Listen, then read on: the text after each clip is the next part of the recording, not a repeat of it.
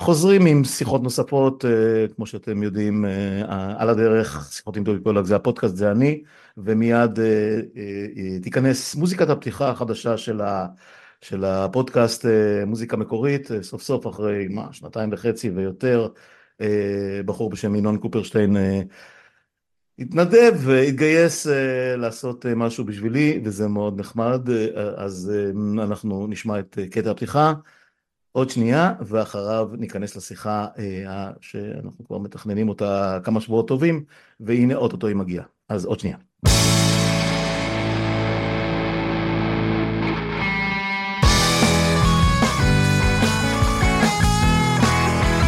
על הדרך, שיחות עם טובי פולק.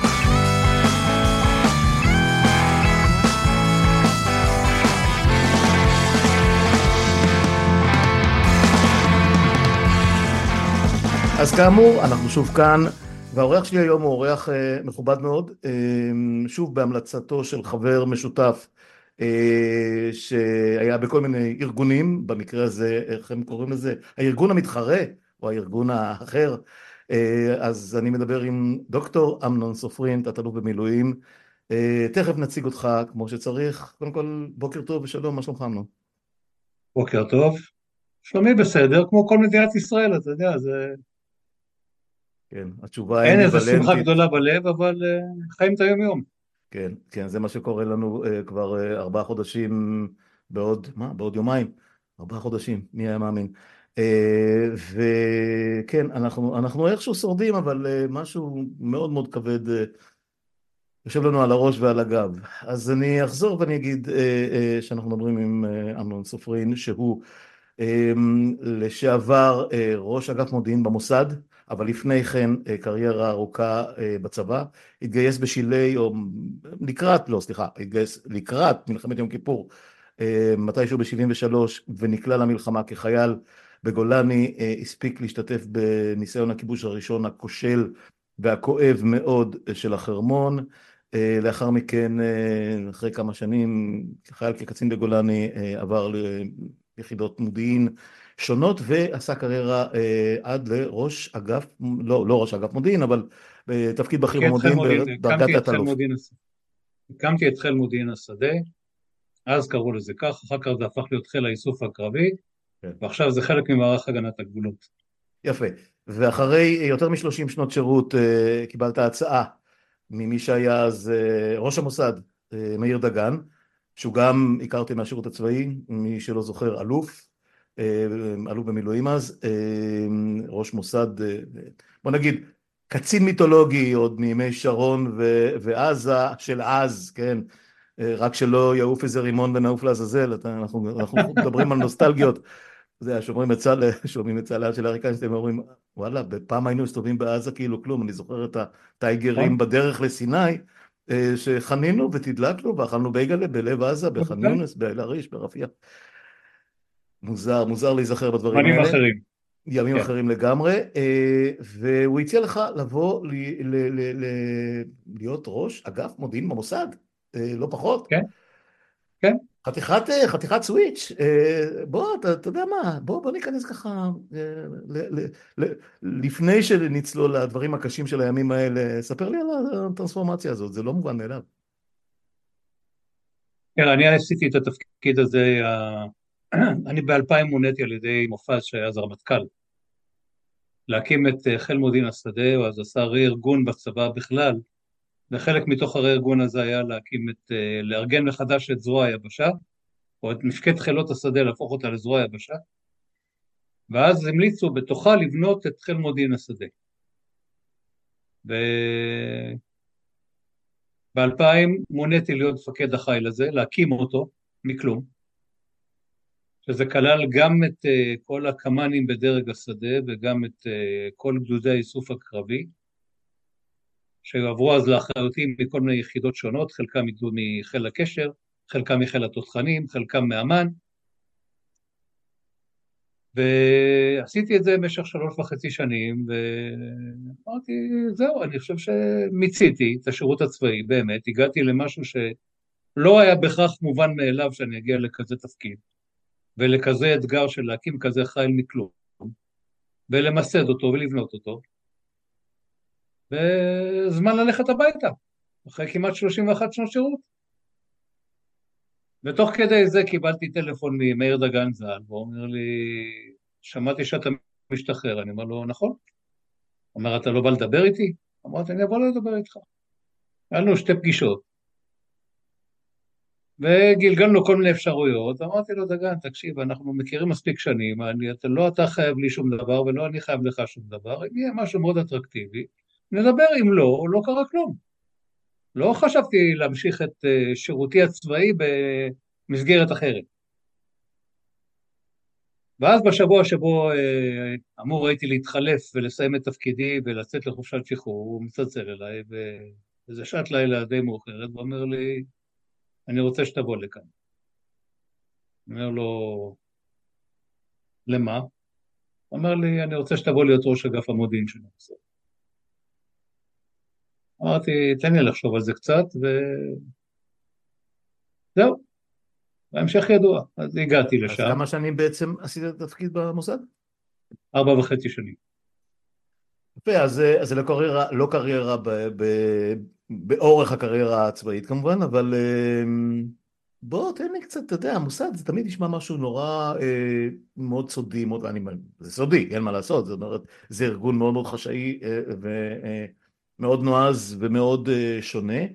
אמ, אבל כל מה שאנחנו חושבים עליו ברמה של מודיעין זה תמיד סיפורי מרגלים וחו"ל וכאלה שיושבים, פשוט הכרתי, יצא לי לישון, אני אזכיר את שמו כאן כרגע, שסיפר שהוא היה בבירה אירופית מוצב כאיש מוסד, אה, אה, אחר כך הוא גם התראיין בהכל אבל לא חשוב, אה, והוא אומר כן אתה, אתה חי שם, אתה שומר על שגרה מסוימת, אתה הולך למכולת, אתה יושב בפארק תסתכל על הציפורים, ופעם בכמה חודשים אתה צריך להעביר קופסה או, או, או מעטפה ממקום X למקום Y וכל מיני דברים מהסוג הזה. אה, ואתה יודע, ג'ון וקרה, כולנו גדלנו על הדברים האלה, אה, אבל אתה עשית דברים אחרים, זאת אומרת, זה, זה יותר להביא נניח את, את הפרקטיקות של הצבא ברמת המודיעין למוסד, מה שאתה יכול כמובן לספר, זה קצת, אתה יודע, מסקרן. תראה, יש, יש, יש למודיעין שם, יש כמה וכמה תפקידים. אה, בוא אני אשים את זה, אני אעשה את זה בקווים מאוד כלליים כדי לא להיכנס לפרטים. אחד, זה מה שנקרא ליזום פעילות מבצעית. שהיתרון הגדול שכשאתה, יש הזדמנות ויוזמים פעילות מבצעית, אז היא יוצאת לפועל מהר מאוד. זה לא שעכשיו צריך לחכות עוד שנה, עוד שנתיים, זה מיידית. כמעט, מה שנקרא סגירת מעגל כמעט מיידית. Mm-hmm. אז זה תחום אחד. התחום השני זה התחום של uh, ללוות uh, פעילות מבצעית. והתחום השלישי זה התחום של אה, נגיד מחקר והערכה, שבו אתה מגיע לדיונים במשרד ראש הממשלה, בין אם זה בדיוני קבינט, בין אם זה דיונים אחרים, ואתה מציג את ההערכה שלך, הכוללת. Mm-hmm. זאת אומרת, יש פה, מאחר וב-1974 ועדת אגרנט, שבחנה את הכשל של מלחמת יום הכיפורים, קבע שצריך להיות פלורליזם, זאת אומרת שלכל גוף צריך להיות יכולת גם מחקרית משלו, ולא יהיה גוף אחד בלבד שעליו יקום ויפול דבר, כפי שקרה ב-1973. אז שומעים את ההערכה שלך בדיוק כמו ששומעים את ההערכה של אמ"ן וכמו שההערכה של שב"כ. לכל אחד יש גם את הניואנסים המיוחדים לו, שעליהם הוא שם את הדגשים. אבל בסוף זה נותן למקבל ההחלטות, לראש ממשלה, את התמונה הכוללת, והוא יכול לעשות את השיקול שלו של אה, מה עושים עם זה. אז אני יכול, אז אני יכול רק להניח ש, שזה גם נולד מתוך, אה, בדיוק הוא נפטר לפני uh, שבועיים שלושה, uh, צבי זמיר, של אותו debate שהסתיים באופן כל כך טרגי לפני חמישים וקצת שנים, כן. של מה שאמר זמיר עם המקור שלו, כאן מרואן אשרף, כפי שאנחנו יודעים היום, ואמר, כן, יש, יש uh, uh, אינדיקציות חד משמעיות שזה הולך לקרות, נכון. ואלי זעירה מהצד של הצבא, או בכלל אגף המודיעין, יואל בן פורת אנחנו זוכרים אותו כמובן, כן. אה, אבל אגף המודיעין שאלי זעירה הוביל אותו שאמר סבירות נמוכה וזה לא הולך לקרות כרגע אה, אז, אז אני מניח שזה חלק מהמסקנות ההן. כן, המסקנה תראה, מה שקרה אז ב-73 היה גוף אחד בלבד שהתעסק בנושא של הערכה וזה היה אמ"ן. ואלי זעירה שהיה איש, אה, גם איש חכם וגם איש מאוד דומיננטי נתפס מין אה, סוג של גורו כזה, שמה שהוא אומר, אה, כולם אומרים נכון. עכשיו, במאי 1973 הייתה כוננות שקראו לה כחול לבן. הוא טען שמצרים לא, יצאת ל... לא מתכוונת לצאת למלחמה עם ישראל, ובמבחן התוצאה הוא צדק, וזה בכלל חיזק את מעמדו כמין נביא כזה שיודע להגיד מה יקרה ומה לא יקרה. ומה שקרה בפועל זה שהייתה לו קונספציה, תכף נגיע גם לאוקטובר, לאוקטובר 2023, כי זה בדיוק אותו דבר. בדיוק. הקונספציה שלו אמרה שהמצרים לא יצאו למלחמה כל עוד אין להם מטוסי תקיפה שמסוגלים לתקוף בעומק סיני, וזה התנאי, ועד שאלו להם מטוסים כאלה הם לא יעשו שום מהלך התקפי, ובצד השני הסורים לא יצאו למלחמה בלי המצרים. מה שהוכח כלא נכון. וכששאלו אותו אחריה בוועדת אגרנט, שאלו אותו מתי הבנת שפורצת מלחמה, אז הוא אמר לצערי ביום שבת בשתיים בצהריים. זאת אומרת שגם ההודעה, הידיעה של, מש... מרואן, לא זעזעה את הקונספציה שלו באופן מוחלט, והוא עדיין המשיך לטעון שלא בטוח שהם הולכים למלחמה. כן, כן. אה, אתה יודע, אתה, אתה כבר הזכרת את 2023, אבל כמובן שצריך להסתכל על כל העשור שקדם לזה, אולי אפילו 20 שנות אה, קונספציה מול, אה, מאז אולי 2006, אה, אותה התנתקות מעזה, התנתקות, פינוי, פינוי ההתנחלויות שישבו בלב עזה, אנשים חושבים שזה... ב-2005, ב-2005. 2005, נכון, 2005, 2006, אחר כך הייתה מלחמת לבנון השנייה, שגם שם הסתכלו עליה בדרך אחת כשהיא קרתה ובדרך אחרת היום, נניח נכון, לזה כרגע, זה, לא- נכון. לא, זה לא הדיון שלנו ברגע נכון. זה, אבל אתה יודע, זה, זה המלכודת, מלכודת הפתאים המודיעינית, אנשים שמעריכים מודיעין, איכשהו מתאהבים בהצלחות המקומיות שלהם פעם אחרי פעם אחרי פעם, אבל אנחנו יודעים היום בדיעבד, וגם עם מי שלומד טיפה היסטוריה, ואני לא היסטוריון צבאי, שיהיה ברור, שמספיק פעם אחת שאתה נכשל. כי, כי אין, אין, אין תקנה לכישלון האחד הזה. מצד שני, אתה לא יכול כל, כל הזמן להיות alerted ולהיות בכוננות, במה שנקרא, להיות מתוח לכל הכיוונים נונסטופ, כי אתה לא יכול לחיות בצורה כזאת, חתיכת דילמה, אז אתה יודע מה, אתה כ, כאיש מקצוע בתחום, שגם עשה דוקטורט, אני מדבר גם עליו כי הוא מעניין אותי, אה, לפחות הכותרת שלו, אמ, איך אתה מנווט בין שני הקצוות האלה? יש, יש שתי גישות לנושא של התראה. אנחנו תמיד, בגלל הנסיבות המיוחדות של מדינת ישראל, של אה, צבא יחסית סדיר, יחסית קטן, שצריך להיות uh, מוכן לתת את המענה הראשוני, ועיקר הכוח בא מכיוון יחידות המילואים. אנחנו מחפשים את דרג הכוונות, לקבל את ההתראה כמה שיותר מוקדם כדי שנוכל לגייס את המילואים ולארגן אותם ולהכין אותם לקרב ולהיות מוכנים לפני כל התקפה. ב-73 נכשלנו בזה. ב-73, ב-18 שעות הראשונות, או כמה שזה לא היה, הסדיר בלבד בלם וחטף מכה קשה מאוד.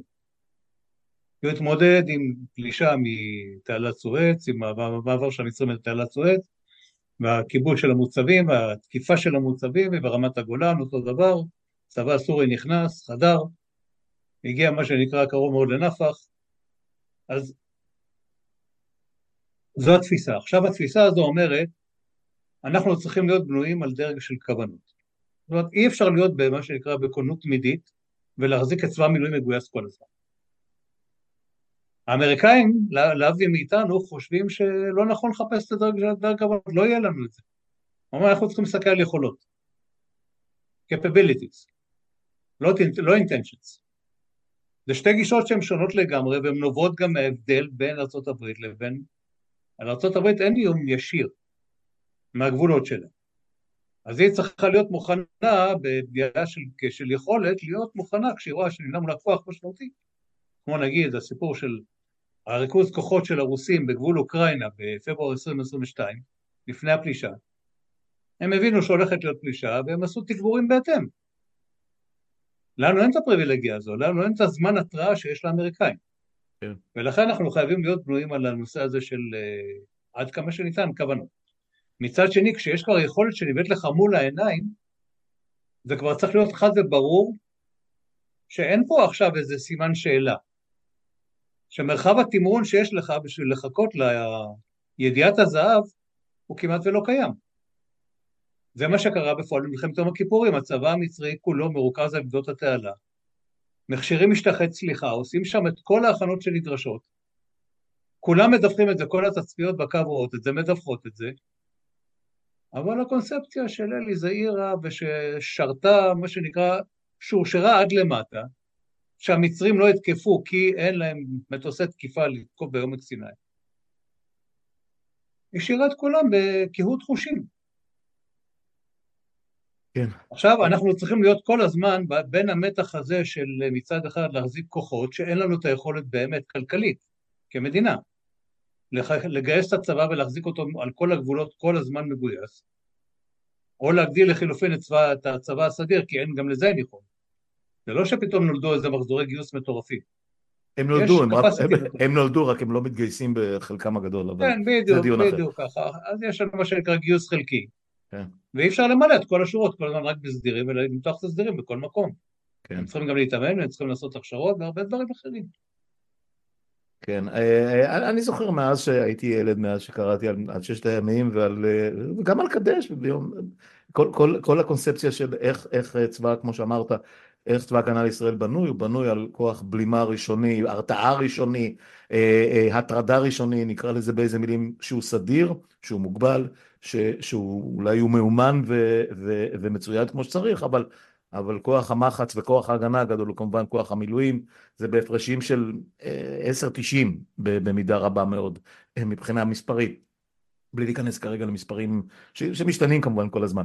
אמ, אתה יודע מה, אנחנו, אתה יודע, גם עשיתי פה פודקאסטים במלאת כך וכך שנים ביום כיפור עם כמה מהלוחמים שהיו ביום כיפור, כל מיני אה, שיחות עם גיבורי ישראל, חלקם היום נמצאים בחזית, רמי, רמי מתן מהחווה הסינית, היה אצלי פעם פעמיים, ואתה יודע, היום, היום, היום הוא נעצר על זה שחשדו שהוא כתב גרפיטי נגד צה"ל בקריה, דברים באמת מופרעים, מופרעים לגמרי. לגמרי.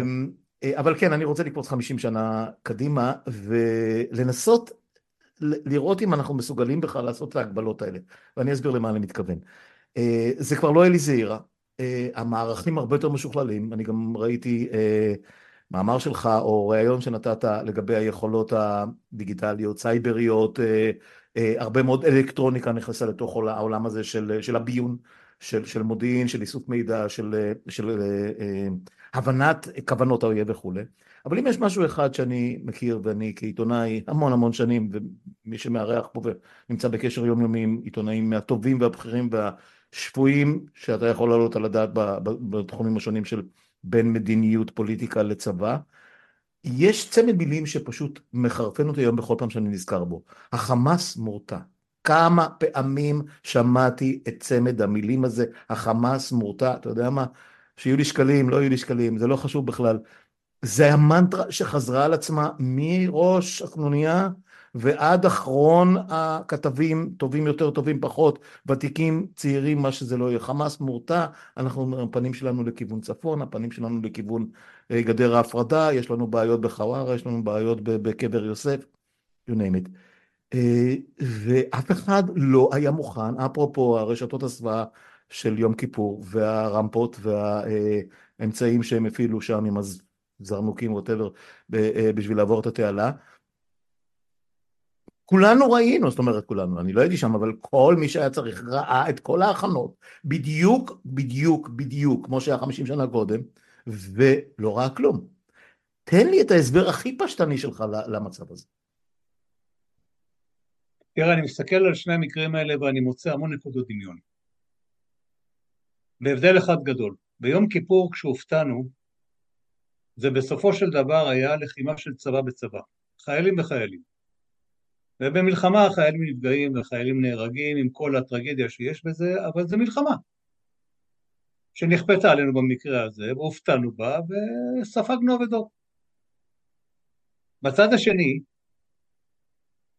אז אוקיי, שמה נפלנו בגלל, אה, נגיד, שהייתה רק גורם אחד שעשה הערכה, שזה אמן, ואף אחד אחר לא היה בר תחרות, וכשהיה גורם אחד ומאוד דומיננטי ועם מה שנקרא עם קבלות של קונות כחול לבן, אז כולם אמרו, אה, אלי זעירה אמר, אלי זעירה כנראה יודע, היה פה גם שלב של שקר מצד אלי זעירה, מה שנקרא האמצעים המיוחדים, שנאמר לו להפעיל אותם, הוא לא הפעיל אותם, אבל הוא נתן לרמטכ"ל ולשר הביטחון להבין שהם מופעלים ואין שם שום דבר, אבל לא אישר להפעיל אותם בפועל.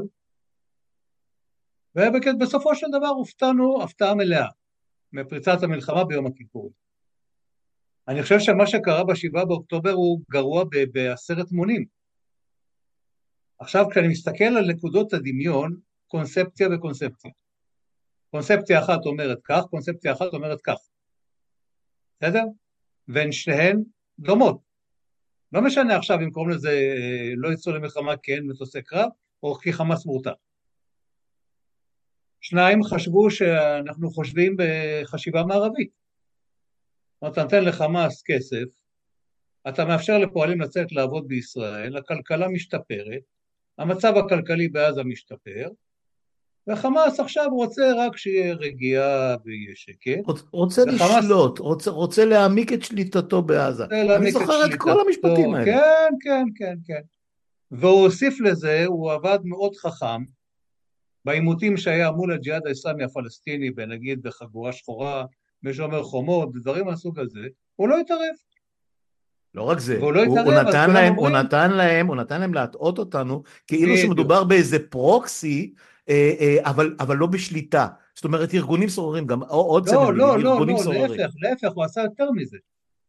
הוא נתן להבין שאתם תתעסקו עם הג'יהאד האסלאמי, אנחנו חמאס, אנחנו מורתעים, במרכאות, אז אנחנו לא מתערבים, אנחנו לא רוצים לא להיכנס... לא רק מורתעים, אמנון, נדמה לי, ש, נדמה לי שאמרו יותר מזה, לפחות כאן, אה, חמאס הוא גורם שלטוני, הוא לא מתעסק בקטע הקטן כן, הזה כן, של, כן. של הטרדות יומיומיות, הוא, הוא רוצה לשלוט כן. כמו מדינה, הוא הופך את, את עזה למדינת חמאס. עכשיו תוסיף לזה את הרגשת ביטחון שהייתה כתוצאה מהקמת המכשול הענק הזה על הגבול. מיליארדים, כן. מיליארדים, שלושה וחצי מיליארד שקל, של אי אפשר לעבור את זה, וכל המערכות שיש לנו על הגדרות למעלה, על החומה למעלה, על המכשול הזה למעלה, שרואות פנימה, והרועי יורה, וכל מה שאנחנו מכירים, והם לא יכולים להפתיע אותנו, אין שום סיכוי בעולם. יכולים לנסות להיכנס, לעשות איזשהו מחטף, לנסות לחטוף איזה חייל או איזה אזרח, כדי לעשות אה, משא ומתן כדי לשחרר אסירים, אבל לא מעבר לזה. וגם כאן היינו עיוורים לגמרי, כי התצפיתניות ראו ודיווחו. ואף אחד לא עשה עם זה שום דבר. ואותה נגדת מ-8200, על פי כל הפרסומים, שכתבה את כל המסמך הזה. עכשיו אני ראיתי, ואני חושב שאני לא היחידי כמובן, כי זה פורסם, שהקמ"ן שקדם לקמ"ן הנוכחי באוגדת עזה, כתב מסמך שקראו לו חומת יריחו, שבו הוא מפרט שיש 22 מקומות שבהם החמאס ינסה לחדור במקביל מכל המקומות האלה. אבל כמו שזלזלנו במצרים ביום כיפור, ואמרנו שהם לא מסוגלים לצלוח את התעלה ולפרוץ את קו בר לב ולתקוף את המוצבים, אז גם לחמאס אין יכולת. הוא לא, הוא יודע, הפלאחים האלה מעזה, מה הם באמת, נו, כל הכבוד. הם יורים קצת רקטות, אנחנו יורים בחזרה, אנחנו תוקפים בהם, תוקפים אותם, משמידים אמצעי ייצור, משמידים זה, משמידים זה, עוד סבב. כן. כן, זה גם, אגב, זה מה שחשבו רוב האנשים שהתעוררו באותה שבת כמוני. נכון, נכון. האמת היא שהתעוררתי כמה דקות קודם, אני לא יודע למה. אה, אה, אבל עוד סבב, וגם אלה שנכנסו לממ"דים ולמיגוניות כן, בגבול, כן, חשבו עוד סבב. מה אתה מסוגל לחשוב אחרת? נכון. אה, אז אני אוסיף רק למכשול המטורף הזה, שכמובן נתן מענה, לא, בסוף התגבר, לכאורה מענה למנהרות, אה, אה, אבל שכחו את התוואי שמעל, שמעל לפני השטח. אה, נכון. לא משנה איזה גדר תעשה, ראינו כבר, אפילו בחומת ברלין. בסוף, בסוף, בסוף, אם אתה מספיק נחוש אתה תעבור את החומה הזאת. בדיוק ככה, בדיוק. ותוסיף לזה כיפת ברזל, שבעיניי, ואני שמעתי אלף ואחד, כולל, כולל אנשים ש... שדיברו על, אתה יודע, עוד כל היום, עכשיו זה חוזר פתאום על אמצעים הלייזרים, כל המלחמת הכוכבים הזאת שיכולה להחליף את כיפת ברזל. לא ניכנס כרגע לעניינים הטכניים, כי אני באמת לא מבין בזה מספיק, אבל uh, אני זוכר גם את אלה שאמרו, בעיקר אנשי שלום, אנשי, אנשים מהצד שלי, אני חייב לציין, שכיפת ברזל זה, זה אקמול לסרטן. Uh, זה נכון, זה, זה, זה פותר לך את כאבי ראש לשעה, שעתיים, חמש, לעוד סבב, לעוד זה, אבל בסוף, בסוף, בסוף, הוא לא הפתרון האמיתי. אתה, אתה, ברגע שיש לך את ההגנה הזאת, אתה בעצם, זה פותר אותך, או נדמה לך שזה פותר אותך מטיפול בבעיות האמיתיות. איך אתה נכון. מסתכל על הדבר הזה? אני מסכים עם התפיסה הזו במאה אחוז. תראה, אנחנו, אנחנו היינו באזור הנוחות. יש לנו מכשול בלתי עביר, יש לנו מערכות מעולות על המכשול, אנחנו רואים הכל. אנחנו מכירים את החמאס מצוין, אנחנו יודעים כל מה שהוא חושב וכל מה שהוא עושה. יש לנו מערכת הגנה שנקראת כיפת ברזל, שאם יראו רקטות אז לא יפגע באזרחים. אולי רקטה אחת תצליח לחדור ולפגוע באזרחים. בממ"דים יש הרבה הרבה כן, אמצעי מיגון כן, אחרים. כן, אנחנו מסודרים. כן. זאת אומרת, עברנו לגישה, במקום לגישה התקפית ופרואקטיבית, עברנו לגישה של פסיבית, של מגננה, של לשמור על עצמנו. הנה עשינו מכשול ועשינו ככה ועשינו ככה, והיינו מה שנקרא חומה על חומה על חומה על חומה על חומה על חומה, והנה הכל בסדר. אבל שכחנו על העיוורון, יש... כן, סרמנג'ה, אה, על העיוורון, אנחנו, אנחנו נכון, נחזור, נחזור לדבר על זה כנראה לנצח, אתה יודע, כי אמ, אני לא יודע, לא למדנו כלום, לא שכחנו דבר, אבל להפך, זאת אומרת, אנחנו כל הזמן שוכחים, אני, אני נדהם. אתה יודע מה התסכול הכי גדול שלי? התסכול הכי גדול שלי, שאחרי יום כיפור נבנתה מערכת מודיעין אדירה, ועתירת משאבים, ועתירת טכנולוגיה, ואנשים, באמת, כולם חכמים. אין לי מילה אחת רעה להגיד על אף אחד. אני לא חושב שיש שם... אגב, גם ב-73 לא היו מטומטמים. גם שם יש אנשים חכמים. אני לא חושב שמישהו טען אי פעם לטמטום, אני חושב לא, אני... בעיקר, בעיקר לא, לא, הטענה הייתה ליעילות. אני בכוונה מקצין, טובי, בסדר? אני אומר, ישבו שם אנשים אינטליגנטים, ואנשים שמבינים, ואנשים שהם מכירים את הארגון ומכירים את היכולות, ולמרות הכל, עיוורון מרמת ההנהגה המדינית ועד אחרון המפקדים בשטח, כולם עיוורים כולם חיים בהרגשה שהכל טוב, הכל בסדר, לא קורה שום דבר, ומקסימום ינסו להיכנס עם שתיים שלוש חוליות, אנחנו נשמיד אותם מיידית, ובא שלום על הארץ. ומקסימום נגיב באיזה עוד איזה סבב של כמה תקיפות, וקצת ארטילריה, וקצת חיל האוויר, ויגמר הסיפור עד הפעם הבאה. אני, אני כמובן מסכים איתך פה, אתה יודע, אנחנו, אנחנו משכנעים אחד את השני, ואנחנו משוכנעים מלכתחילה. נכון. אמ, אבל אני רוצה לחזור לעוד אה, הבדל אחד, אה, שבעיניי הוא אה, דרמטי וקריטי ומחריף עוד יותר את, ה, את הזעזוע שלי, ובוודאי של כל מי שמעורב הרבה יותר עמוק ממה שקרה לפני ארבעה חודשים. תקשיב, לא היה צריך לגייס מילואים בשביל לפתור את הבעיה הזאת. שזה הדבר. הכי מדהים בעיניי מכל הסיפור הזה. נכון. מספיק שהצבא הסדיר בהתארגנות, שמע, עשיתי בט"ש 25 שנה. אה, אה, מבאמת אה, כרם שלום ועד רמת הגולן. אנחנו מכירים את הרגבים האלה, אנחנו מכירים את גדר המערכת, אנחנו מכירים את שבילי הטשטוש, אנחנו מכירים את הקריאות, קריאות על הגדר והתגובות והתצפיתניות, וכל המערך הזה. פתאום התחושה שלי הייתה, כששמעתי על כל מה שקרה, שבגבול עזה, על, על, על, על סיר לחץ מטורף של שניים וחצי, שניים נקודה שלושה אה, מיליון פלסטינים עוינים, עוינים עם, עם ארגון רצחני אה, מוכח, אה, שאין לו שום כוונות שלום איתנו, התחושה הייתה של בט"ש בקעה בשנות ה-80. כן, יוצאים לסיור, חוזרים מסיור, פותחים ציר בבוקר, שותים קפה על הגדר, מרק ממנה חמה, ווטאבר, אתה יודע, וחוזר חלילה. איפה היה הצבא? איפה היה הסדיר בכל הסיפור הזה? איפה היה כוננות עם שחר? דברים הכי בסיסיים של חיילות. אני מסכים, אני מסכים, אני חוזר על זה ולא מצליח להאמין. תראה, כולנו, כולנו אוהבים להתעלות בכשל המודיעיני, אבל היה פה כשל מבצעי לא פחות חמור. אחד, עצם העובדה שרודדו הכוחות לאורך רצועת עזה. כי העבירו כוחות לכיוון יהודה ושומרון. בסדר, עכשיו אני לא נכנס למערכת השיקולים הצבאית, למה זה נעשה ולמה זה לא נעשה, זה פחות חשוב, עובדתית. מה שבסוף היה ברצועת עזה, לכל אורך הקו הזה, היו ארבעה גדודים. לא מעבר לזה.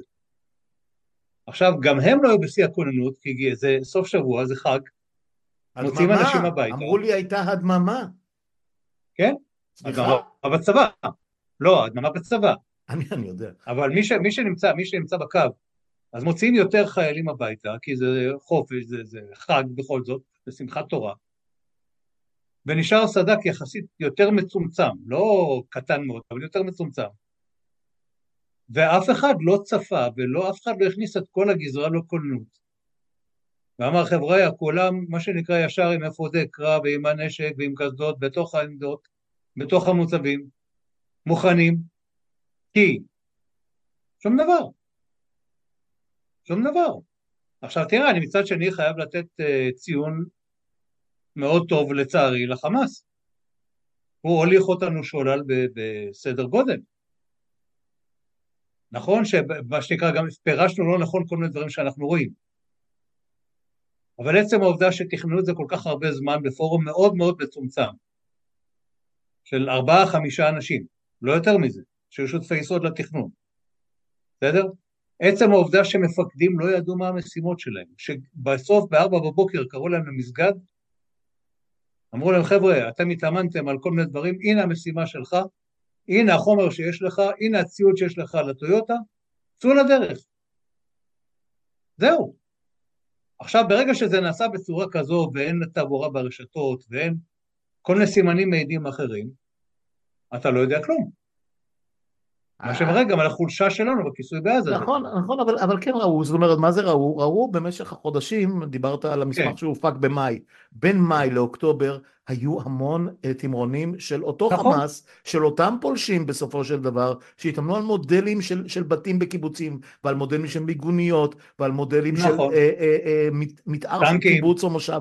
כן, טנקים, טנקים דמה ו- כן, וכאלה דברים. כן, כן. זאת אומרת, אנחנו כן ראינו, רק שהיינו עיוורים באופן מוחלט. נכון. כי, כי מי שראה את זה כנראה, אני, אני לא, לא ישבתי שם, אני לא יודע מה. אנחנו לא ועדת חקירה, אני מניח, לא אני מניח, אני מניח שמה שהוא אמר, יפה, הם מראים לנו יכולת, אבל בין יכולת כזו, בתרגיל כזה שהוא אין בו מתנגדים, לבין לעשות את זה במציאות מול כוח צה"ל, זה כבר סיפור אחר.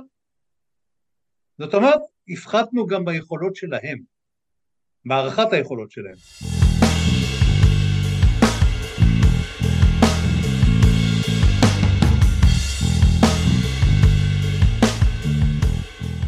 כן, אה, זה, זה, זה מזכיר לי וזה מחזיר אותי לכמה שיחות שעשיתי עם מקבילים שלך בכל מיני דרגים, אה, אנשים שהיו אה, סגני ראש המל"ל ו, ומי שהיה מרח, ראש מרחב שב"כ בדרום הקודם התארח פה אצלי, גם בתיווך אותו חבר משותף.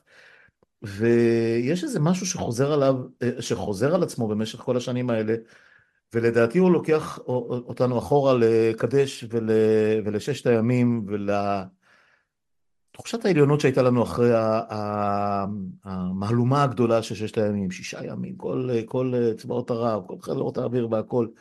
אנחנו כל הזמן חוטאים בהערכת יתר, בזלזול וביהירות מול האויב, ובכל פעם מוכים מחדש. איך יכול להיות שהסוויץ' הזה לא השתנה? איך לא, שלא, שלא, שלא, מה שנקרא, נפל האסימון, נסגיר את גידנו, בדבר הספציפי הזה, שהם לא פחות חכמים מאיתנו, אמנון. איך יכול להיות? תראה, אני, אני מנסה לנתח את זה קצת פסיכולוגית, כי זה בסוף פסיכולוגיה, זה לא שום דבר אחר. אתה מסתכל מדינה שהיא מדינה מתקדמת, כמו ישראל, שיש לה צבא מה... מבחינת הציוד שיש לו מהטובים בעולם. חיל האוויר לתפ... לתפארת מדינת ישראל, באמת עם יכולות מטורפות, שיכולות לפעול בכל מקום, וגם הוכיח את זה בשנים האחרונות שהוא פועל, ועושה דברים בהצלחה מסחרת. צבא היבשה שמצויד, לפחות הסדיר, במערכות הכי מתקדמות שיכולות להיות. ומולנו עומד מה? עומד קצת כוח נוח'בה, שזה כוח, מה שנקרא, של פלסטינים שמתאמנים קצת יותר טוב, והם מצוידים קצת יותר טוב, ועוד uh, כל מיני אנשי חמאס, שזה כל מיני פלסטינים שגייסו ויכשירו אותם קצת. מה יש להם ביד? יש להם כלי נשק אישיים, יש להם נ"ט קצת, RPG, וזהו. עכשיו, מול חיל האוויר הישראלי, מול העוצמות של צה"ל, שמופעלות באמת, אתה רואה מה כרגע מה קורה ברצועה, איך אתה שם אחד ליד השני ואתה אומר, שמע, אנחנו מורתעים מהם? אנחנו צריכים להתייחס אליהם? באמת, אני, מנסה לנצח את זה פסיכולוגית. זה לא שהצבא המצרי הגדול עומד על שפת התעלה ואתה אומר אין לו יכולת לעבור את התעלה ואין לו יכולת לפרוץ, הוא הוכיח שהוא יודע לעשות גם את זה, הוא עושה את זה יפה מאוד. לא רק זה, לצבאות, אה, בוודאי לצבא המצרי, אבל גם בשלבים מסוימים לצבא הסורי, היו מסות. נכון. זאת אומרת, היו חטיבות, היו דיוויזיות עם אלפי, לא אלפי, אבל קרוב לאלף טנקים, לא צחוק. נכון, נכון, נכון. אז אני אומר, כשאתה משווה בין, בין מוכנות שלך להילחם מול צבא סורי לבין המוכנות שלך להילחם בארגון כזה שהוא, אתה אומר, זה ארגון די קיקיוני כזה, אתה יודע, אני, אני מתרגם אני מה מבין. אנשים חושבים, לא מה אני חשב, כן, בסדר? כן. אתה אומר, מה, בחייך, נו, אנחנו מנפנפים אותם בשניות, זה לא איזה אתגר מאוד משמעותי. והנה, הצליחו לעשות לנו פה תרגיל מדהים מבחינתם. הישג שלא היה להם בחיים. תראה, אני טענתי שאחרי ה-24 שעות האחרונות, או כמה שזה לא יהיה, פעם ראשונה מ-1948 שנכבש שטח בתוך מדינת ישראל. חד משמעית. אין פה שאלה בכלל. אגב, אנחנו אומרים, אתה יודע, הולכים אחורה לגוש עציון ולבית הערבה. זה אומר, זה 48. ולניר עוז, ניר עוז, נכון. עוז של... ניר עוז בנחל עוז, ובארי ובכפר עזה, כל השטח הזה שמסביב לעוטף עזה נכבש על ידי חמאס למשך כמעט 24 שעות. לא, לא סביר. כן. אה, ועוד לא דיברנו על הצפון ש... שהוא לא, לא נכבש אבל הוא נוטרל. שהוא, אה, אתה יודע, אה, אני חושב, אתה יודע, אנחנו מתגעגעים או לא מתגעגעים נזכרים במלחמת המפרץ על ה... אתה יודע, עריקים, פליטים, כל הכינויים ש... צ'יץ', אתה זוכר, אלה שברחו מתל אביב, תראה, תראה איך אנחנו נודדים, כן, כן, כן, כשקריית מונה הופצצה בקטיושות ואז דיברו על זה שתל אביבים יקלטו אותם, ואחר כך כשתל אביב אה, הופצצה בסקאדים, אז אנשים ברחו לירושלים. אנחנו, אנחנו חיים בתוך או לירושלים, ברחו לאילת. כן, כן, כן, זה דבר, זה דבר פסיכי לגמרי.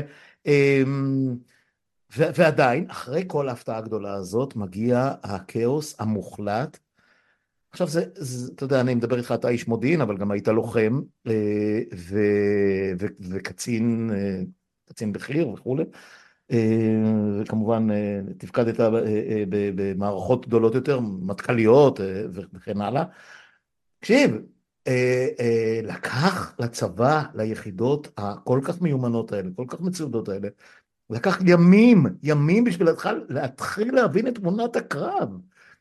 זה לא משהו שאני מסוגל, אני לא מסוגל לא, להבין לא את זה. אני לא חושב שזה ימים. לפחות יממה, סליחה, אולי אני כן, כן, כן. תראה, בשעות הראשונות, לפחות ב-12 שעות הראשונות היה כאוס מוחלט, ותמונת המצב לא הייתה ברורה לאף אחד.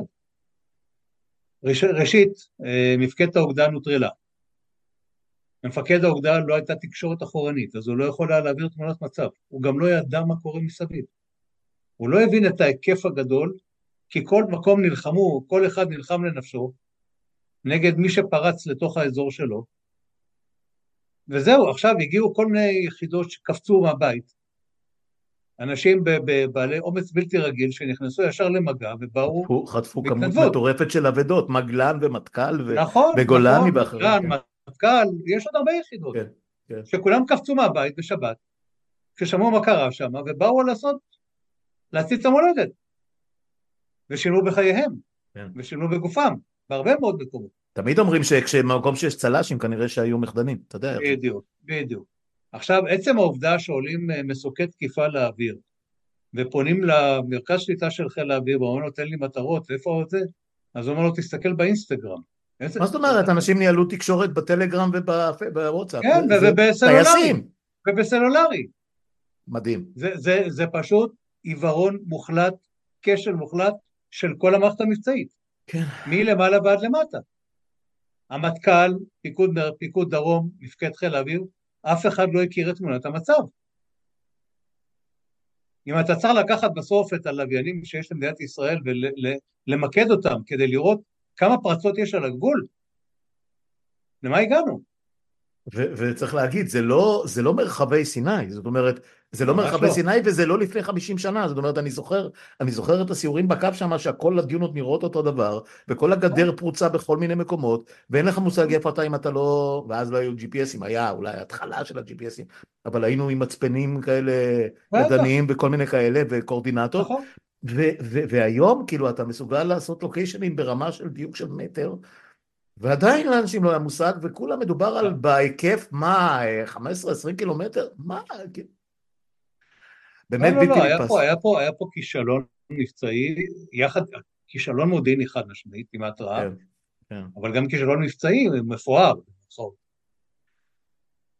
כן, אה, עד כמה אה, כאיש מודיעין, כבכיר במודיעין, בצבא, ואחר כך במוסד, עד כמה הארגונים האלה, אה, ואתה בטח גם קצת יודע איך זה הולך, אולי גם בשב"כ ובמקומות אחרים, אה, מושפעים מרוח המפקד. כשאני מדבר על רוח המפקד, לא מדבר על המפקדים המבצעיים שאתה היית או שהיו לך, אני מדבר על הממשלה וראש הממשלה שהוא כל כך דומיננטי במקרה שלנו אה, על פני כל כך הרבה שנים עם, עם כריזמטיות שאני לא מתרשם ממנה, אבל יש כאלה שכן,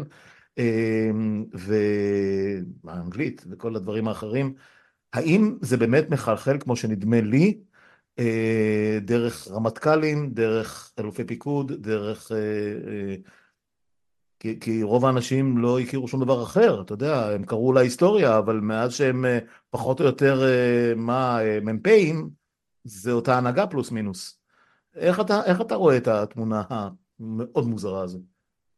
תראה, קודם כל יש ל, לראש ממשלה ולכלל, מנהיגות אה, מדינית, יש השפעה גם על אה, גופי, גופי הביטחון. עכשיו השאלה גם מה סוג ההשפעה. אם התפיסה שלך היא א', והתפיסה שלי, נגיד בתפקיד שבו אני הייתי במוסד, היא ב', אני לא אתיישר עם מה שאתה אומר. אני אגיד לך מה אני חושב. בסדר? ואני מניח שאני לא היחידי שעושה את זה. אני מניח שעשו את זה גם לפניי, או גם, סליחה, גם, גם אחריי, בסדר? לפניי בטח, אבל גם אחריי. אני לא חושב שאני הייתי הגאון היחידי שיודע להגיד דברים שהם שונים ממה שרוצים לשמוע. אבל בסופו של דבר, אם בא אה, ראש ממשלה, כמו שאתה אומר, דומיננטי, ועם הטייטל של מר ביטחון, שאומר, אה, אה, אנחנו רוצים לחזק את החמאס כדי להחליש את הרשות הפלסטינית, כדי שאף אחד לא ידבר על הקמת מדינה פלסטינית, ולא יעלו את זה על הדעת. ולהוציא את זה מאחד מהמשוואה. כי הנה, תראה, העובדה, עשינו את הסכמי אברהם, ובאנו וחתמנו על נורמליזציה, זה לא הסכם שלום. מציגים את זה הסכם שלום, אבל לא היה, אף פעם לא היה מצב מלחמה בינינו. זה הסכם נורמליזציה. אני רק אעיר פה שזה יותר... Uh... שזה יותר עסק אה, למכירת אה, נשק אה, לכל מיני גופים, אפילו יותר מנורמליזציה, אבל נניח לזה. לא חשוב, אבל, אבל בסופו של דבר זה נורמליזציה מול איחוד האמירויות ומול בחריין. ובקרוב מול סעודיה, או לפחות כמעט היה שם. ובקרוב מול סעודיה, כשאף אחד לא שם את הסייג של הקמת מדינה פלסטינית, או פתרון הבעיה הפלסטינית.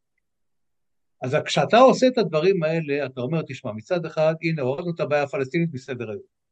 הזזנו אותה הצידה, היא לא קיימת יותר. עובדה, העולם לא מתעסק איתה. היא לא תנאי לשום דבר. בסדר? והאמירה של עשינו את ההסכם הזה בלי לשלם שום מחיר, אה, הנה זה המחיר. זה טוב. לאנשים מסוימים, לא למי שבאמת מבין מה, מה קרה פה מאחורי הקלעים. אבל עובדתית, הצלחנו לטאטא את הבעיה הפלסטינית הצידה. אנחנו רוצים לחזק את החמאס כדי שהרשות הפלסטינית תראה חלשה, ובלי להבין שבסופו של דבר, כשאתה משלם כסף ואתה זה, אתה, עוד פעם, אנחנו חושבים מערבית. אנחנו לא מבינים עד הסוף את האידיאולוגיה של הארגון הזה. יחיא סינואר, בראייה שלו יש לו שתי מטרות. אחת, לשחרר את כל האסירים. כשהוא שוחרר בעסקת שליט והגיע לעזה, הוא אמר, המשימה שלי, לשחרר את כל האסירים שנמצאים בבתי הכלא בישראל. אמר את זה בצורה הכי גלויה. אז אתה יכול להגיד, אז הוא אמר. אז מה? אבל הוא מתכוון לזה, זה אידיאולוגיה. כמו שיש אידיאולוגיה גם בצד שלנו, יש אידיאולוגיה גם בצד שלהם. אז הוא אומר את הדבר הזה, הוא אומר, אמנת החמאס היא להשמיד את מדינת ישראל, זו מדינה שאין לה זכות קיום במזרח התיכון. יש מה שנקרא יהודים זה דת, אבל זה לא, הם לא זכאים לשום מדינה, שזה גם בא מבית היוצר האיראני, שהם בכלל הספונסרים של החמאס. הולך אחורה לפרוטוקולים של זקני ציון אם תרצה, אבל בסדר. בדיוק, בדיוק, בדיוק, בדיוק כך. ולכן בסופו של דבר כשאתה מסתכל על כל התמונה הזאת, הוא אומר, תשמע, אני הצלחתי לנטרל את הנושא הפלסטיני, אף אחד לא מדבר על מדינה פלסטינית. זה לא, לא בקלפים, לא קיים אצל אף אחד, זה לא תנאי לשום דבר. עובדה שאנחנו מצליחים להתקדם ולהגיע להסכמים, בסדר? ובצד השני, החזר, החמאס, אנחנו מחזיקים אותו על אש קטנה, אנחנו משלמים כסף, נותנים לכסף הקטרי לעבור, נותנים לאנשים לעבוד, יש שגשוג בעזה, עזה פורחת מבחינה כלכלית, מצב טוב, החמאס רוצה לחזק את שלטונו, אנחנו עוזרים לו בזה, והנה עובדה שהוא מורתע, כי הנה הוא לא נכנס לעימות איתנו כשהיה עימותים עם הג'יהאד האסלאמי, והוא לא התערב, והוא כל הזמן שידר שהוא בכלל רוצה ללכת להודנה ארוכת טווח, אז הוא מורתע. אה, כן, אני שמעתי כמובן את כל הדברים האלה, ואני כותב עליהם ומדבר עליהם בעצמי והכל, אבל בכל פעם שאני, אה, אתה יודע, מקיים את השיחות האלה ואנחנו סוקרים אותן בצורה נטולת פניות וקרה, אני, אני, אדם רותח. אדם רותח לא בגלל אה, שאנשים חשבו בצורה X או Y או Z, אלא המעשים ש... או, או התוצאה שבסופו של דבר הגענו אליה מתוך, מתוך כל הראייה הזאת. ומותר לחשוב אחרת, הרי אתה יודע, איפכא מסתברא בכל התיאוריות הגדולות של המודיעין והכל, אבל, אבל לשמור בצד עוד אופציות. ונדמה שאיש לא שמר בצד את האופציות האחרות שאולי בעצם אנחנו טועים. אולי בעצם מקבלי ההחלטות לא רואים את כל התמונה. אני מסכים, עובדה שאף אחד לא קם ולא סתר את האמירה הזו ולא התמודד איתה ולא אמר המלך הוא עירום. שאלתי את השאלה הזאת, אתה יודע, שאלתי את השאלה הזאת, אפרופו אמרת שאתה לא הושפעת מ... אה, אתה אולי אישית, אתה יודע, כל אחד, כל אחד עם האישיות שלו והפרסטיז'ה שלו וה... וגם מי שיש לו פחות מה להפסיד, בשלב מסוים אתה אומר מקסימום ידיחו אותי, לא יקדמו אותי, ממילא אני הולך לפרוש, אז כבר זה לא משנה. נכון. אה, אבל, אבל, שאלתי על זה, אבל איך יכול להיות שדורות על דורות על דורות שקצינים התקדמו, קצינים בעלי תפקידים, זה יכול להיות בצבא, זה יכול כמובן במוסד ובשב"כ וכל כל, כל המקומות ההיררכיים האלה, שמשטרה היום, אנחנו רואים מה קורה, זה נורא פשוט. נורא פשוט, אגב זה קורה גם בתקשורת, אה, אה, כבר נדבר על דברים שקשורים אליי.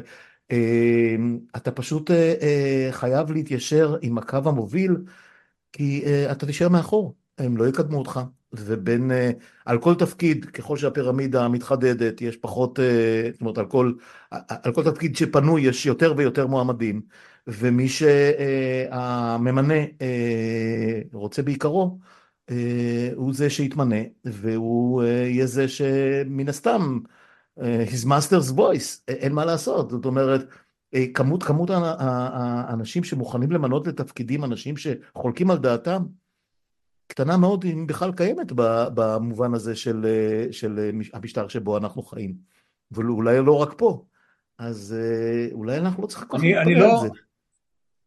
אני לא יודע להגיד אם, תראה, בטוח שיש אנשים שאוהבים ליישר קו כדי להיות, אתה יודע, במיינסטרים ולהיתפס כ... לקבל תפקיד, לשרוד, במערכת, הכי פשוט. כן, כן, אבל, אבל אני לא חושב שזה השיקול היחידי, ויש פה, בסוף יש לך את האמת שלך. שהיא צריכה להיות יותר, יותר חזקה. לפעמים תלך איתה הביתה. לא, אז היא צריכה להיות יותר חזקה מכל דבר אחר, זו החובה שלך. צריכה, כן. אני מסכים איתך שצריכה. אני רוצה, אני רוצה לקפוץ איתך, ל... הזכרתי קודם שעשית דוקטורט על אה, יציאה למלחמה, אופני היציאה למלחמה במדינות לא, דמוקרטיות. לא, על קבלת החלטות, קבלת, קבלת החלטות, במה שנקרא על התערבות צבאית, לא יציאה למלחמה, התערבות צבאית. אוקיי, ו... כן. וגם ניהול המלחמה. ב... כן. בישויות שאנחנו קוראים להן מדינות דמוקרטיות. שזה גם נהיה פלואידי מאוד נכון, בדורות נכון, האחרונים, נכון, אבל נכון. יש דמוקרטיות שהן נהפכו לדיקטטורות דיקטטורות דה פקטו, דיקטטורות רכות, וזה אגב מחבר אותי לשיחה נוספת שאני כנראה אקיים היום, אני כבר מסגיר סודות עם, עם חוקר אה, שהוא נווט אה, בדימוס, אה, ש, ש, שעוסק היום במחקר, שה... עכשיו, עיקר המחקר שלו זה איך מסיימים מלחמות. אז אני אתחיל איתך באיך יוצאים למלחמה, ואיתו אני אמשיך אחר כך איך מסיימים אותה. תראה, כן. קודם כל נתניהו כשהצליח לגמור להתאפר ולמצוא את קולו מחדש באותה שבת, הכריז על יציאה למלחמה. איזשהו בשתיים בצהריים, לא יודע מתי זה, זה היה, כן, אנחנו במלחמה. כן. עכשיו כמובן שהוא לא מוסמך לעשות את זה על דעת עצמו, נכון, יש נכון. פרו, פרו, פרוצדורה מאוד מאוד מוגדרת, קבינט צריך להכריז על יציאה למלחמה וכולי, אבל נניח רגע היה, היה כאוס, היה משבר, הוא אמר ואחר כך נניח גיבה את זה בהחלטה רשמית, נניח, נניח לפרוצדורה הזאת. בוא קח אותי רגע לסצנריו באמת הכאוטי הזה, כמו שקרה לנו לפני ארבעה חודשים, האם זה יתבצע בצורה נכונה? האם זה ממשיך להתבצע בצורה נכונה? האם צריך לעשות את זה אחרת? איך אתה רואה את האירוע הזה? תראה, יש פה, יש פה, אני אחלק את זה לשניים. החלק האחד, אני חושב שההכרזה הייתה נכונה, אגב, זו פעם ראשונה מאז 73 שהכריזו מלחמה. יודע, אגב, כן. הם, הם לא סתם לא הכריזו מלחמה, מסיבות כלכליות במשך הרבה מאוד שנים. נכון, כי, נכון. כי מצב חירום או מלחמה זה אומר הרבה מאוד כסף, צריך לשלם ופיצויים וסיפורים, אבל... בדיוק, בדיוק. עכשיו, עכשיו, כשאתה מכריז שאתה מצב מלחמה, אתה מכניס את המדינה ל state of mind אחר. אתה אומר, אנחנו מתפקדים עכשיו באופן שונה מה, מהשגרה. בסדר? כל המשאבים כרגע מופנים, וכל המאמצים וכל החשב, הקשב שלנו מופנה אך ורק לא לשום דבר אחר. וזה ממקד את כולם, וזו הכרזה נכונה במקרה הזה. בסדר? מה המשמעויות באמת האופרטיביות שלה? המשמעויות האופרטיביות שלה זה שלוקחים עכשיו, יושבים ביחד, מחליטים מה עושים. עכשיו פה זה הולך בדיוק למודל שבו אני בניתי את הדוקטורט שלי, שאומר שבעצם יש פה תהליך קבלת החלטות בשתי קבוצות. יש קבוצה קטנה, אתה רוצה לצורך העניין כרגע קבינט המלחמה. שם באמת דנים בכל הנושאים של ניהול המלחמה, ומקבלים את ההחלטות שם. עכשיו מאחר ולגוף הזה אין סמכות חוקית לקבל החלטות, אז צריכים לבוא לקבינט. לקבינט יש סמכות חוקית כי הוא, מה שנקרא, הוא מתוך הממשלה. הוא הוקם כגוף שתפקידו לקבל החלטות לא במליאת הממשלה. בסדר? ואז באים לקבינט. עכשיו, יש פה דינמיקה בתוך, נגיד, בתוך הקבוצה היותר קטנה, נגיד בקבינט המלחמה, אני קורא לזה קבוצת העיצוב, בעין, שהיא מעצבת את ההחלטות והיא מעצבת את המדיניות. גם בתוכה היו חילוקי דעות, אבל בסוף מגיעים לאיזשהו מכנה משותף, ואז באים לקבינט המורחב ומציגים לו מה אנחנו רוצים לעשות, ואנחנו מבקשים את אישורכם. וכאן מתחילות התנגשויות, במקרה הזה. כי יש חלק מהשרים, בטח השרים שבאים מכיוון הצד הימני של המפה יותר, כמו בן גביר וכמו סמוטריץ', שמתנגדים להרבה מאוד דברים, כמו למשל להכניס סיוע הומניטרי לעזה. אז אוקיי, נכון שזו לא הייתה הבחירה הראשונה של הקבינט, אבל יש גם לחץ אמריקאי, שאי אפשר להתעלם ממנו. הברית מצד אחד תומכת בך, מחזיקה בך, מביאה לך לפה חימושים בסדרי גודל מטורפים. אמנון, מצילה אותך בשבוע הראשון, מצילה, מצילה לך את התחת. מצילה אותך בשבוע הראשון, אני מסכים, מסכים, מסכים עם ההגדרה. ואתה לא יכול להגיד לה עכשיו, אתם נתתם לנו הכל, אבל מצד שני עכשיו, כשאומרים לנו סיום הומניטרי, אנחנו אומרים לכם חבר'ה, התשובה היא לא. אי אפשר. אז בסוף אתה צריך להתפשר.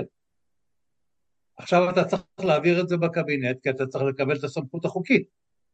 ומתחילים ויכוחים, מה פתאום, וכמה מכניסים, ובודקים לך כמה ליטרים של דלק. איך אפשר לקבל ככה החלטה? תסתכל עכשיו מה קורה בעסקאות תכף נגיע לזה, אני, אני, רוצה שנסיים, אני רוצה שנסיים עם זה, אז בוא רק, בוא, בוא נשאר רגע בקטע האופרטיבי של ניהול המלחמה בפועל, לא, לא, לא ה sideways שלה, אה, ואני מכוון לדברים מאוד מאוד ספציפיים, למשל כמו הכניסה הקרקעית.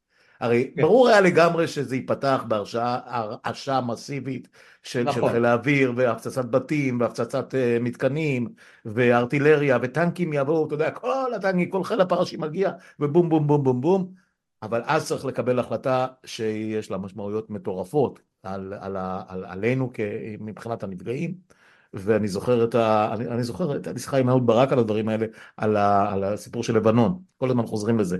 מה ההערכה האמיתית, אני לא מדבר על איראן בכלל, שזה מטורף, אבל על כמה אבדות ישראל תהיה מסוגלת לספוג, כמה, כמה, כמה, כמה זה הרבה וכמה זה אה, יותר מדי וכמה זה סביר. ואני זוכר שדיברו על 500 הרוגים. תן לי 500 הרוגים עכשיו. אתה יודע, אנחנו קרוב, מתקרבים לאלפיים. זה, זה, הפרופורציות משתנות as we speak. אז איך אתה, איך, איך ארגון כמו, כמו אה, אה, קבינט מול המטכ"ל, מול מקבלי ההחלטות, מסוגל בכלל לתכלל את כל הדברים האלה כשהוא מקבל את ההחלטות האלה תוך כדי קרב כבר? תראה, יש פה, יש פה, הכמות הזו של הרוגים, תזכור שהיא, אה, חלק גדול ממנה זה אזרחים. ודאי. אגב, גם בלבנון דיברו, שזה... דיברו על הרוגים מפגיעות של אה, טילים, אתה יודע. כן, אבל, אבל גם כשדיברו בזמנו עם המצגת המפורסמת על כניסה לעזה ועל 500 הרוגים, דיברו על חיילים. אוקיי. בסדר? כן. לא שאנחנו לא, לא שאנחנו רחוקים אנחנו לא רחוקים אבל... מזה כבר, כן. אוקיי, אבל תראה, בסוף, בסוף למלחמה יש מחיר. אני זוכר שאולמרט אמר, כשהוא, וישבתי אז בדיון הזה של ההחלטה על הפעולה הקרקעית במלחמת לבנון השנייה. Mm-hmm. אמר, הסתובב יום, מה שנקרא, כמה שעות טובות בבית, בבלפור, עם כאבי בטן, כי הוא ידע מה המחיר של ההחלטה, הוא ידע שאנשים ייהרגו ואנשים ייפצעו. עכשיו כאן ברור שכשאתה יוצא למלחמה כזו, המניע הראשון שלך אומר צריך נקמה. או, האם, אה, טוב שאמרת את זה, טוב שאמרת את זה, כי אני טוען את זה מהשנייה הראשונה, ישראל יצא לנקום על, את ההשפלה של השבעה באוקטובר. האם, האם, ואתה דוקטור, דוקטור בתחום הזה, האם זאת אה, עילה לגיטימית ליציאה למלחמה במדינה דמוקרטית? אני שואל, אני, אתה יודע מה, שואל כליימר, אני תוהה אם זה, אם זה דבר שמקובל. אף אחד לא יגיד לך שיצאו מתוך מגמת נקמה, יגידו לך שיצאו כדי להסיר את האיום מעזה למדד את החמאס וכולי וכולי. לא, לא, אגב, יש בזה הרבה היגיון, כי אנשים... בסדר, אין בעיה, רק תגיד. אחרי שקרה פעם אחת מה שקרה, אתה לא יכול להשאיר אותם עם אותה יכולת ולהסתפק באיזשהו סבב כזה של תקיפות מהאוויר, להפך, אתה חייב לעשות עכשיו מהלך מאוד מאוד משמעותי. שאלה אם אתה יוצא למלחמת נקמה או שאתה יוצא למלחמת מנע. זה שני דברים שונים לגמרי. לא, מלחמת מנע זה מלחמה כשאתה יודע שמישהו עומד לצאת למלחמה ואתה לא, יוצא למלחמה... סליחה, אה, מלחמה... מלחמת תגובה. להשמדת יכולות. אני אתקן. השמדת יכולות. אני חושב שקודם כל הכותרת הייתה השמדת יכולות כדי לאפשר לתושבים לחזור לחיות בעוטף עזה, אבל מאחר זה מסתתר כמובן גם המוטיב של נקמה, אי אפשר להתעלם ממנו. חד משמעית. אתה רוצה לשלם לו ולתת לו מכה חזקה על מה שהוא עשה לו. כן, אה, אני, אני מבין את זה, אה, ועדיין אה, צריך לקבל החלטות אופרטיביות תוך כדי הסיפור הזה. ו, ונקמה היא דבר חשוב, אתה יודע, ברמה הלאומית, ברמת הזקיפות הקומה, אבל היא לא דבר שיכול להוליך אותך בקבלת החלטות אה, הטקטיות. אה. לא, ההחלטה, קבלות, ההחלטות הטקטיות מתקבלות ברמה של הצבא, יחד עם שר הביטחון, שבמקרה הזה הוא גם איש צבא ויש לו היכרות עם האזור ועם הזירה וכן הלאה וכן הלאה, שזה עוזר מאוד, ועם שני אקסטרה מטכ"לים. ש... יש אומרים שזה מפריע כי הוא חושב שהוא עדיין אלוף הפיקוד, אבל זה דיון אחר. לא, לא חשוב, אבל בוא, תראה, יש לו, יש לו היכרות שאי אפשר לקחת את זה ממנו והוא מבין בדברים האלה. והוא גם ניהל בעצמו מבצע בעזה. כן, כן, אגב, התסכול, התסכול שלו, אני קודם אמרתי שהוא מתוסכל משלא נתנו לו לגמור את העבודה בזמנו בעמוד ענן או מה שהם האלה, וכי הוא הגיע לחוף ואמר, אנחנו צריכים לכבוש את... עופרת יצוקה. אני גם כן. סליחה שאני לא זוכר את כל השמות של המבצעים. כן, כן, בסדר, בסדר. אה, אה, ואחר כך כמובן שנשללה ממנו אה, דרגת הרב אלוף. אני לא חושב שזה האינסנטיב שלו, האינסנטיב שלו זה, תראה, בסוף ההחלטות מתקבלות בדרג הצבאי. הדרג הצבאי בא לקבינט שבקבינט המלחמה יושבים, תזכור, שני רמטכ"לים לשעבר, ששניהם ניהלו מבצעים בעזה ומכירים את עזה, והם מציגים תוכנית. בסדר? עכשיו התוכנית היא תוכנית אופרטיבית, מבצעית, שהצבא, על פי הנחיית הדרג המדיני. הדרג המדיני אומר עכשיו אנחנו כובשים את ח'אן יונס, אז באים ומציגים תוכנית איך כובשים את ח'אן יונס. מדברים עכשיו על מה יקרה ברפיח, אז צריך לחשוב להכין אני כבר מניח שהכינו, אבל לא חשוב. אבל בסוף, תראה, הדרג המדיני תפקידו להגיד מה בסוף, מה האנד גיים. והוא לא אומר את זה. מה יקרה בסוף? לא מה המטרה הסופית? מוטטנו את שלטון החמאס, פגענו קשה ביכולות שלו, הכל בסדר. מה קורה הלאה? או, והדרג המדיני שלנו, ב, ב, לא רוצה ב, להחליט. לא רוצה להחליט, לא מסוגל להחליט, לא יודע מה הוא רוצה נכון, להחליט. נכון. הוא רוצה, הוא רוצה שלא תהיה עזה מחר ושלא, ושלא יהיו פלסטינים. זה זה לא מה שהוא. רוצה. כן, זה מה שהוא רוצה, והוא חושב שהוא יוכל. להשיג את זה. הגליה מרצון, אבל רק כן, מרצון. כן, רק מרצון. רצון של מי? תשמע, אנחנו, אנחנו מסכימים יותר מדי, ואני עושה ככה יותר מדי עם הראש, וגם אתה מדי פעם, אה, אה, זה, זה מחמיא לי, כי אתה יודע, זה לא המקצוע שלי, אבל, אבל אה, אתה יודע, אנחנו כולנו בתוך אותה סירה. אה, אז אתה יודע מה, רגע לפני שניגע בחטופים, כי זה באמת התפוח אדמה הכי לוהט והכי נוראי ש, אה, שמסתובב לנו פה, קופץ לנו בין הידיים. אה, אני כן רוצה לגעת, לגעת רגע איתך באופציות אופציות הסיום. התחושה שלי, תקן אותי אם אני טועה לדעתך, אה, זה שלא משנה מה נעשה עוד, עוד כמה בתים בח'אן יונס, עוד כמה בתים בדיר בלח, עוד אה, נגיעה בשוליים של רפיח, הרי לא נכבוש ולא נשלוט מחדש בציר פילדלפי, שירתתי שם, הייתי שם, זה לא. מי שחושב שזה בכלל עולה על הדעת, שלא לדבר על המצרים שהם, אתה יוצאת מדעתך, בוודאי. יש לנו הסכם שלום אה, והאוטוסטרדות מתחת לזה, מה שנקרא בתוואי שמתחת לציר פילדלפי לא יהרסו והם ימשיכו לזרום כרגיל, זה, זה, זאת הסיטואציה, אי אפשר לברוח מזה. מה ישראל יכולה, עזוב עכשיו את אה, חוסר היכולת של נתניהו ובן גביר וכל אלה לקבל החלטות סבירות, מה הדבר הכי סביר שאנחנו יכולים לצאת ממנו היום, לא מחר, ייקח כמה שבועות טובים, ייקח עוד חודשיים שלושה, איפה נעמוד ביוני, ביולי, בסוף השנה הזו, להערכתך? אני אגיד לך, אני אגיד לך מה אני מעריך שיקרה. אחד, שמי שינהל את עזה מבחינה אזרחית, וידאג לביוב ולתברואה ולרפואה ולחינוך ולכל מה שאתה רוצה, ולשיקום עזה, זה או קונסטלציה של מדינות סוניות מתונות, או אולי ביחד עם עוד מדינות מערביות שיקימו איזשהו כוח רב-לאומי כזה שתפקידו לנהל את הרצועה, אחד. צה"ל ימשיך לבצע מה שנקרא פעולות נקדתיות באזורים שבהם הם יחשבו שיש פעילות כזו שחייבים לדכא אותה. כמובן שזה יותר מורכב, כי ברגע שיש נוכחות בינלאומית בשטח, אתה לא פועל כמו שאתה פועל היום. ולכן האמירה שצה"ל יישאר ברצועה וישלוט בה מבחינה, אני לא, לא בדיוק מבין אותו. איך זה מסתדר? אם אני חושב שזה מה שיקרה, והתהליך הזה כולו יביא בסופו של דבר להקמה של איזושהי רשות פלסטינית, מה שהם קוראים רשות פלסטינית אחרת. בסדר? שזה נגיד פחות מושחתים ופחות רשות. אבו מאזן, כי... מזכיר לי את המסעדות פה שנפתחות ונסגרות, רשות פלסטינית בהנהלה חדשה. כן, כן, כן, כן, כן, זה, זה מה שהאמריקאים רוצים. אני יודע. ואנחנו כמובן מתנגדים, כי כן. הרשות לא יהיה, לא יהיה, לא, לא, ברגע שיש רשות פלסטינית הם ידרשו את ההישגים שלהם בגדה והם יצטרכו פינוי. התנחלויות ואנחנו יודעים בוודאי. בוודאי. כן.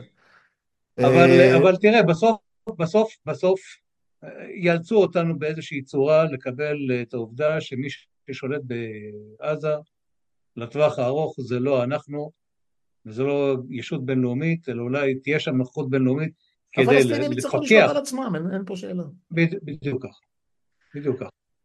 כן, ו- ועכשיו אה, בשביל מה שנקרא to wrap it up, אה, סיפור החטופים, ואני אפילו לא קורא להם שבויים כי נכון שיש שם גם חיילים, אבל אה, אה, זה לא שבי קלאסי של חיילים שנלחמו נכון, ונשבו, נכון, נכון. אה, אבל, אבל מעבר לזה יש שם כמות גדולה מאוד של אזרחים שאני לא רוצה לחשוב כמה מהם עדיין בחיים, או יישארו בחיים כן. בטווח, בטווח של עד שיצליחו לעשות איתם משהו. איפה אתה עומד בסיפור הזה? מה, מה, מה, מה אתה היית עושה היום אם היית צריך לקבל את ההחלטה לבדך? תראה, יש יש פה עכשיו עניין מורכב של המשא ומתן. חמאס מציב כרגע תנאים מאוד קשיחים. אומר אה, הפסקת הלחימה באופן טוטאלי, נסיגה של כוחות צה"ל מעזה, וביטחונות שלא יפגעו בנו. ומצד שני דורש שחרור של כל האסירים הכי כבדים שיושבים בבתי הכלא. כאלה שבאמת יש להם הרבה מאוד דם עליהם. עכשיו, כל הדברים האלה מבחינת מדינת ישראל, הם לא יכולים, לא יכולים להתקיים. זאת אומרת, ישראל לא תגיד, אנחנו מפסיקים לגמרי את הלחימה, כשלא השגנו את היעדים שלנו, כי אז בעצם חמאס ניצח עוד פעם, אחרי השביעי באוקטובר, זה עוד ניצחון שלו. שניים, אתה לא יכול להגיד, אני משיג את כל כוחות צה"ל מעזה לפני שהשלמתי את הפעילות, כי אתה מודה שנכשלת, ושלוש, אתה רוצה לשחרר מה? עוד אה, יחיא סנואר ודומה בחוצה? מבתי הכלא בישראל. בצד השני, מי שבאמת הלחץ הכי יותר גדול מבחינת הזמנים זה עלינו.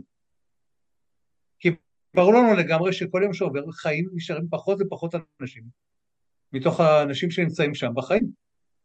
לחיות בתוך המנהרות האלה מתחת לאדמה בתנאים האלה לאנשים, בטח לאנשים מבוגרים וחולים, אבל גם לאנשים צעירים שנפצעו ולא טופלו נכון, זה הרי גורל. זאת אומרת, פה באמת הלחץ של הזמן הוא עלינו ולא על אף אחד. אה, הבנתי את התמונה, מה אתה היית עושה? אני חושב שאנחנו צריכים ללכת ולהגיע למצב של אה, הסדר שיאפשר את השחרור של אה, כל מי שנמצא שם, בין אם הוא חי או בין אם הוא לא חי, זה בכלל לא משנה כרגע, זאת אומרת, זה משנה למשפחות כמובן, אבל להחזיר את כל מי שנמצא שם חזרה הביתה, במחיר ש... כמה שזה יעלה. כן, לא, לא, לא, ניסיתי לא להכניס לך מילים לפה והקשבתי בתשומת לב ולא בטוח שהסכמתי עם כל מה שאמרת, שוב, כ, כאזרח, אה, לא כמומחה לשום דבר. אה, אני אגיד לך מה דעתי, אה, אתה יכול להסכים איתי או לא.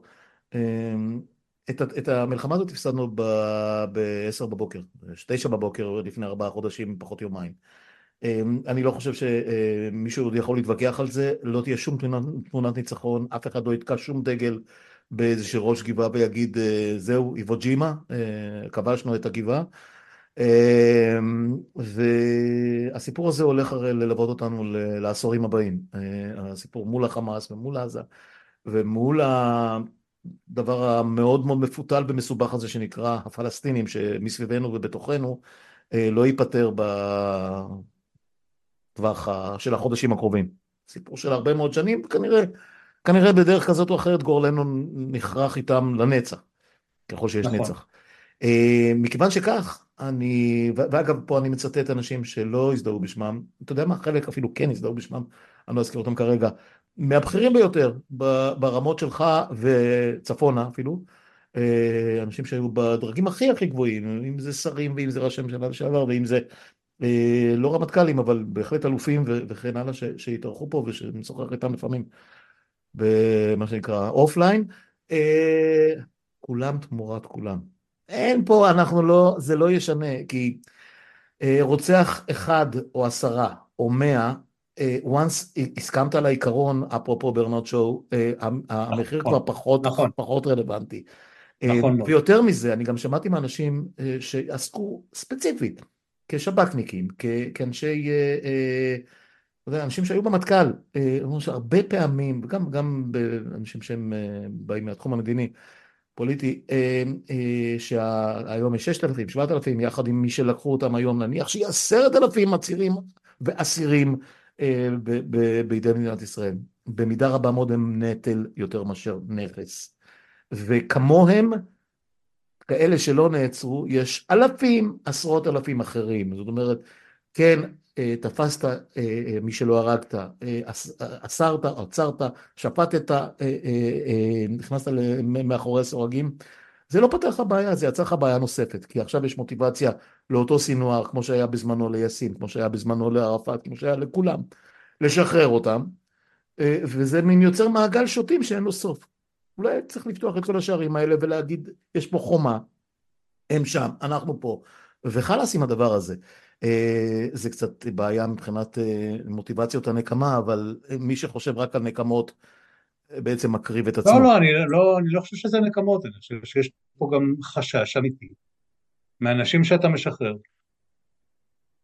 יש פה, לא, תראה, יש פה, יש פה, יש פה גם, גם, אבל, אבל מה המחיר? השאלה אם, השאלה אם להקריב, אה, אנחנו מדברים על 250, אני, אני, 150 אני, היום, אני, להקריב אנשים, אזרחים שאין להם שום... לא, לא, לא, אני, אני בדעתך, אני בדעתך כן. שצריך לעשות הכל כדי לשחרר אותם. כן, כן, אה, וכן, זה אומר כרגע לפחות, נכון לשנה הקרובה, חסינות לסינואר ולהניע ולכאלה. אין מה לעשות, זה יהיה המחיר. נצטרך לצאת מעזה, ואנחנו נצא מעזה one way or another עוד כמה חודשים. לא נשאר בעזה, ישראל לא תישאר בעזה. כנראה, כנראה, כנראה שלא, כנראה שלא. זה דבר שני. ודבר שלישי, כן, אנחנו צריכים להבין ש... צריך ללקק את הפצעים, ללמוד את הלקחים, וצר לי להגיד לך, בעוד עשר שנים או חמישים שנה או שלושים שנה, יש לי תחושה רעה מאוד שאנחנו נופתע בפעם, לא, לא אתה ואני, כי כבר לא נהיה פה, אבל, אבל אה, יורשינו והדורות שאחרינו יגידו איך לא ראינו, איך יכול להיות שחמישים שנה אחרי 2023 אה, אנחנו שוב מופתעים ככה. אני מאוד מקווה, אני מאוד מקווה... זה כבר תחזית אפוקליפטית, אתה יודע, אני רק... אני מאוד מקווה שהדורות הבאים יהיו יותר חכמים ויותר זהירים. אתה יודע, מי שנכווה ברותחין, נזהר בצוננין. אני מזכיר לך את תחילת השיחה... אנחנו, אנחנו, אנחנו, יש לנו קבוצה שלמה של אנשי מודיעין שגדלו על הקביעה של 73, והיינו מאוד זהירים, מאוד ספקנים, לא היינו עם אה, מה שנקרא ביטחון עצמי שאנחנו יודעים הכל ואנחנו רואים הכל ומבינים הכל, ממש לא. היינו כל הזמן עם סימני שאלה וכל הזמן עם העין, גם כשאתה הולך לישון עם עין חצי פקוחה כזאת. Yeah. כן. וכנראה שאיבדנו את זה במשך השנים, אני לא יודע מה להגיד אפילו. אני, אני, אני מבין את זה, אני מבין את זה. תשמע, לא ניצחנו, אבל אני חושב שעברנו על רוב הדברים החשובים אה, אה, שמלווים אותנו בתקופה המאוד מאוד מאתגרת הזאת.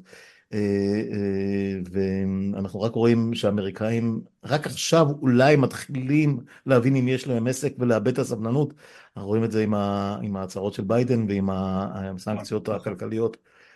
אנשים חושבים שזה כלום, אבל זה לא כלום בכלל. מערכת הסוויפט לא. העולמית, הם שולטים בה, ונכון שהם כרגע שמו סנקציות על כמה פרחחים מה, מהשטחים, אבל זה יכול מאוד מאוד מהר להגיע לכל מערכת המימון המטורפת של מה שקורה בשטחים, כי רובה אמריקאי, צריך להגיד גם את זה, זה לא כל כך פשוט, הם חושבים שהם חכמים גדולים. אה, להתעסק עם ארצות הברית, מי, ש, מי שקצת קרא ולמד, אה, זה לא piece of cake, זה חתיכת מפלצת, לא. שלוקח לה זמן, כן, לוקח לה זמן להתארגן, אבל כשהיא מחליטה לפעול, מה שנקרא, אללה ירחמו. כן, נכון. אמנון סופרין, היה לי לעונג, השיחה לא הייתה פשוטה, ו... דנו, דנו בדברים מאוד מאוד כבדים, אבל למדתי הרבה ו... ושמחתי להכיר, אז תודה, תודה על השעה הזאת. תודה רבה. יופי, יופי, נתראה, בס... אני מקווה, בשמחות. ביי ביי. יום טוב, ביי.